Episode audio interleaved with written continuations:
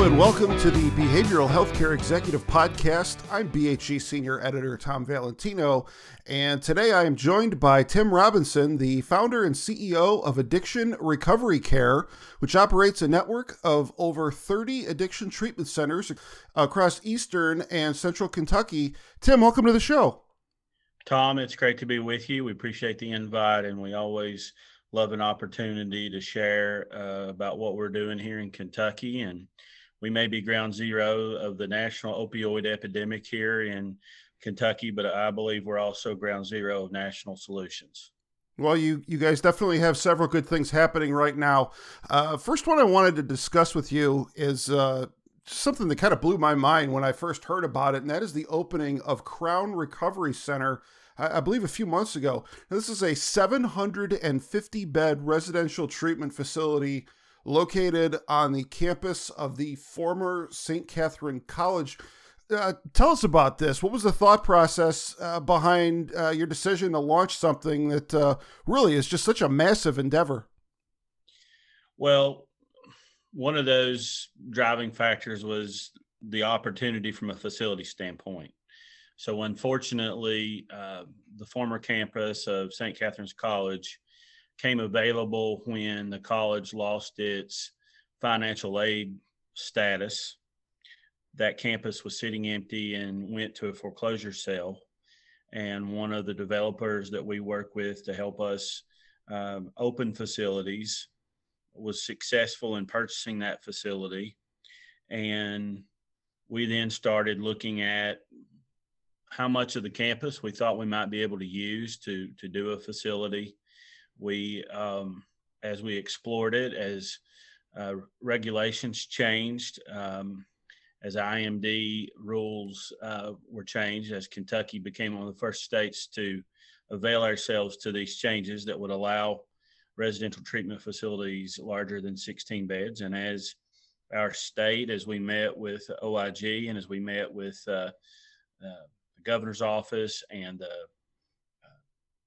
cabinet that's over Medicaid and behavioral health, uh, we determined that we could put in a full continuum of care there, that we could um, take full advantage of the fifty acre campus um, and let the capacity from a physical plant standpoint drive the number of beds. Now, Springfield is is somewhat rural community, uh, but it's within um, less than an hour, just, just less than an hour's drive from Lexington and Louisville, our two biggest population areas, um, both which have a big need for addiction treatment and not as many addiction treatment centers per capita as what we've developed in, in Eastern and uh, the rest of Eastern Kentucky. So some of that was opportunity.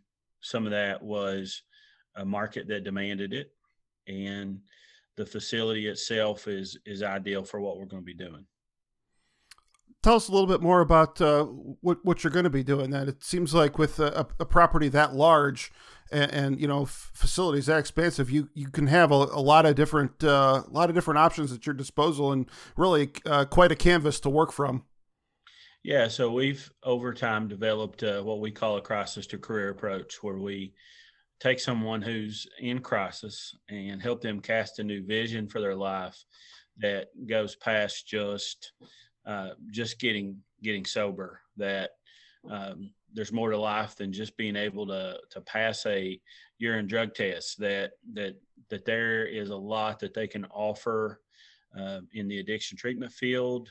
Uh, with skills that that they already they they have, if we can uh, help get them back on on track and maybe fill in some uh, resume holes, we can we can get them back in into the workforce and get them back to uh, being productive, and and that's a big motivator for our clients. And so, um, on the Springfield campus, Crown Recovery Center, we'll be doing residential level of care.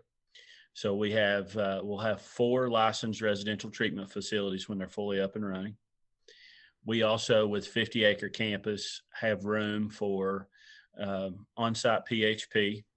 So we'll be able to have uh, P H P programs there that allow uh, people to take advantage of that during the week when that uh, P H P program uh, can be operating on campus.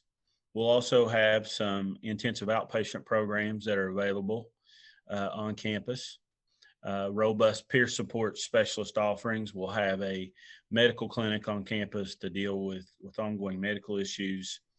Um, and then at different levels of care, different um, vocational opportunities. We're in the process of, of developing educational partners who will actually be offering some classes on campus that'll be doing uh, some uh, basic job skills, soft skills development. We'll be doing some of those things ourselves. We have some of our own vocational programs that'll be operational there. Um, and so we're excited, as you use the phrase, uh, having a canvas that allows us to really do all the things we're doing across a network now, but doing them on, on one campus. One of the big challenges in a rural state like Kentucky is in uh, rural areas and and even and even um, towns that that in maybe in other states would have public transportation. We don't have that in Kentucky. We have in in all of Eastern Kentucky, we have one public transportation system that that operates a daily bus route. Um, the community where we are with Crown Recovery Center doesn't have public bus routes. And so some of the elements of of being able to access P H P, I O P services, being able to uh, have self-help meetings, being able to have A A N A, those things just are not possible. Many of our folks don't have transportation. And so being able to cluster those services in a way to where on a fifty acre campus, they can avail themselves to all these different services is really going to take a, a group of people who in the past have not had all these opportunities and give them that opportunity all on one campus. Let me ask you this. Um, with regards to launching everything on this campus, were were your operations impacted at all uh, in trying to get this done by the pandemic? What role uh, has COVID played in the process of getting everything up and running there? So, so fortunately, from a physical plant side, we we um, we had done a lot of uh, preliminary work. We'd done a lot of the things that needed to to bring at least half the campus online. So, we we today um, have about um, uh, roughly uh, uh, twenty-five percent of the campus, uh, those beds, what we would consider online. That's with staffing, that's with physical plant led. By by spring, we'll have half the campus online, three hundred seventy-five beds. Um, so from a physical plant standpoint, we've worked well. The, the state has been incredible to work with. Uh, Governor Beshear's administration, uh, every cabinet that we've worked with has been supportive and a tremendous help. Um, from a from a census standpoint, a lot of residential programs and addiction providers were hit hard by, by the pandemic. Um, we saw a decrease, um, but we, because we're we're operating at the scale we do, we we have uh, a lot of ability to respond to those challenges, maybe in different kinds of ways, resource-wise, than smaller providers. And so, um, you know, there's been smaller providers that that that have struggled to stay open during during this. A lot of that is because court systems are closed, law enforcement are are um, being encouraged to um, to not add to the overcrowding in a lot of jails.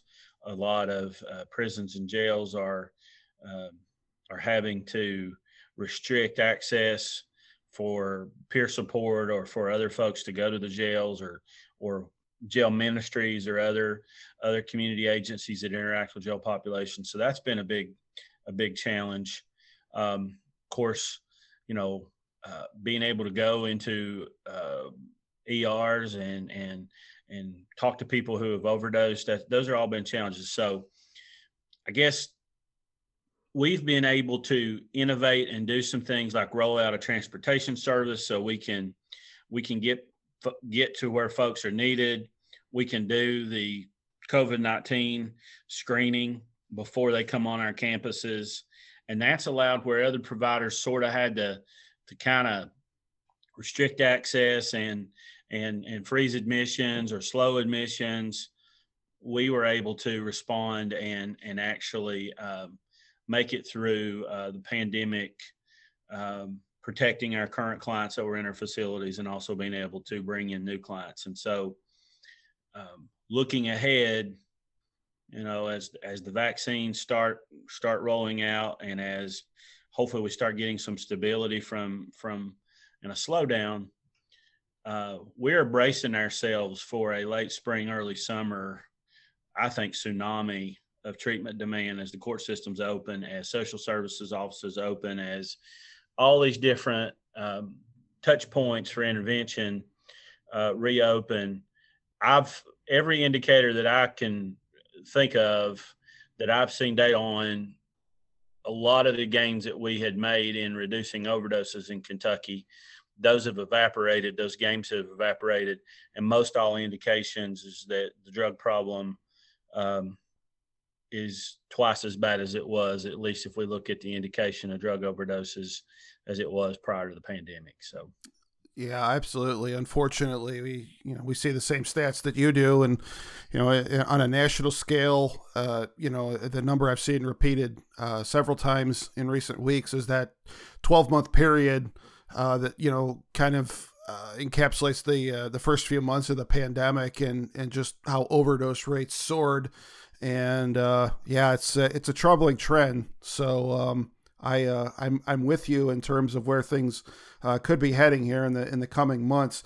Um, you had, you touched on briefly uh, the uh, the the phrase "crisis to career," and I know this is kind of a, a philosophy and approach uh, for your organization that that predates uh, the Crown campus, and um, you know. Just kind of walk me through that a little bit more, because you know it's something that is just so important in terms of. Uh, patient recovery and, and, and you know, stay, maintaining, um, you know, their, their recovery post-treatment and, you know, getting off to a, a good start, and just the, the importance of work and, uh, you know, constructive activities and whatnot. And um, just tell us a little bit more about that and, um, you know, how you've incorporated that philosophy into your, your treatment approach and just kind of the results that uh, you've gotten from it. Well, let me go back to the beginning when we really got a a big wake-up call to how important uh, hope is and opportunity is. So uh, when we um, had our, our transitional programs post-residential in the beginning, when the Medicaid benefit was rolled out in Kentucky and we were able to to scale our, our facilities, um, we had somewhere around forty percent of our clients that would move past residential level of care and take advantage of one of our, at that point, we didn't have P H P, but we had intensive outpatient with the opportunity to also have transitional housing. Um, at that point, um, about forty percent. would would move forward, which was still a strong number for people continuing residential level of care. Um, when we rolled out our peer support job training program, where we partnered with Sullivan University, uh, a, universe, a college university it's, that's based in Louisville that has a satellite learning center here in, in, in Eastern Kentucky, in, in our town in Louisa, we had partnered with them to create a program where you could earn twenty-eight college credit hours, basically a third of an associate's degree.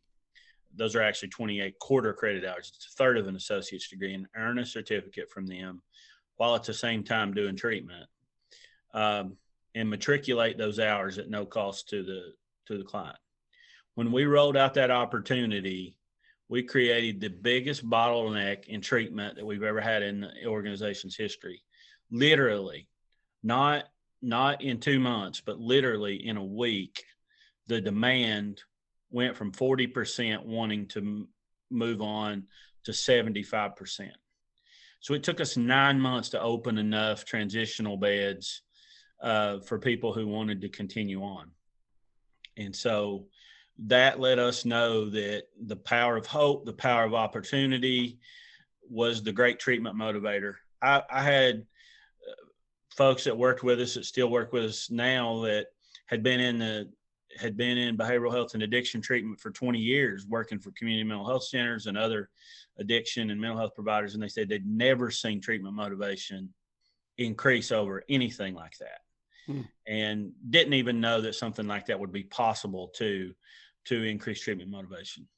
So that let us know that, that that was a powerful thing. And it was consistent with some data that we had been seeing from the Robert Wood Johnson Foundation and from the Pew Charitable Trust, that we looked at some different uh, data and kind of combined some of that to arrive at the second best intervention according to that data.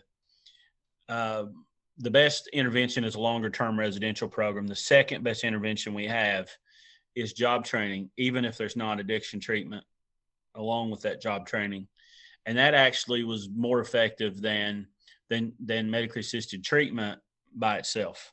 Hmm. And in terms of, of, of uh, people getting back into the workforce and people being able to uh, be, sta- be, be stable and be in an active recovery program. So sort of the numbers that we've talked about is medically assisted treatment, if it's medication management and behavioral health services together, about a four dollars return on investment. And that's a decrease in cost to the government in terms of, of cost drivers and an increase in earnings and, and, and paying taxes.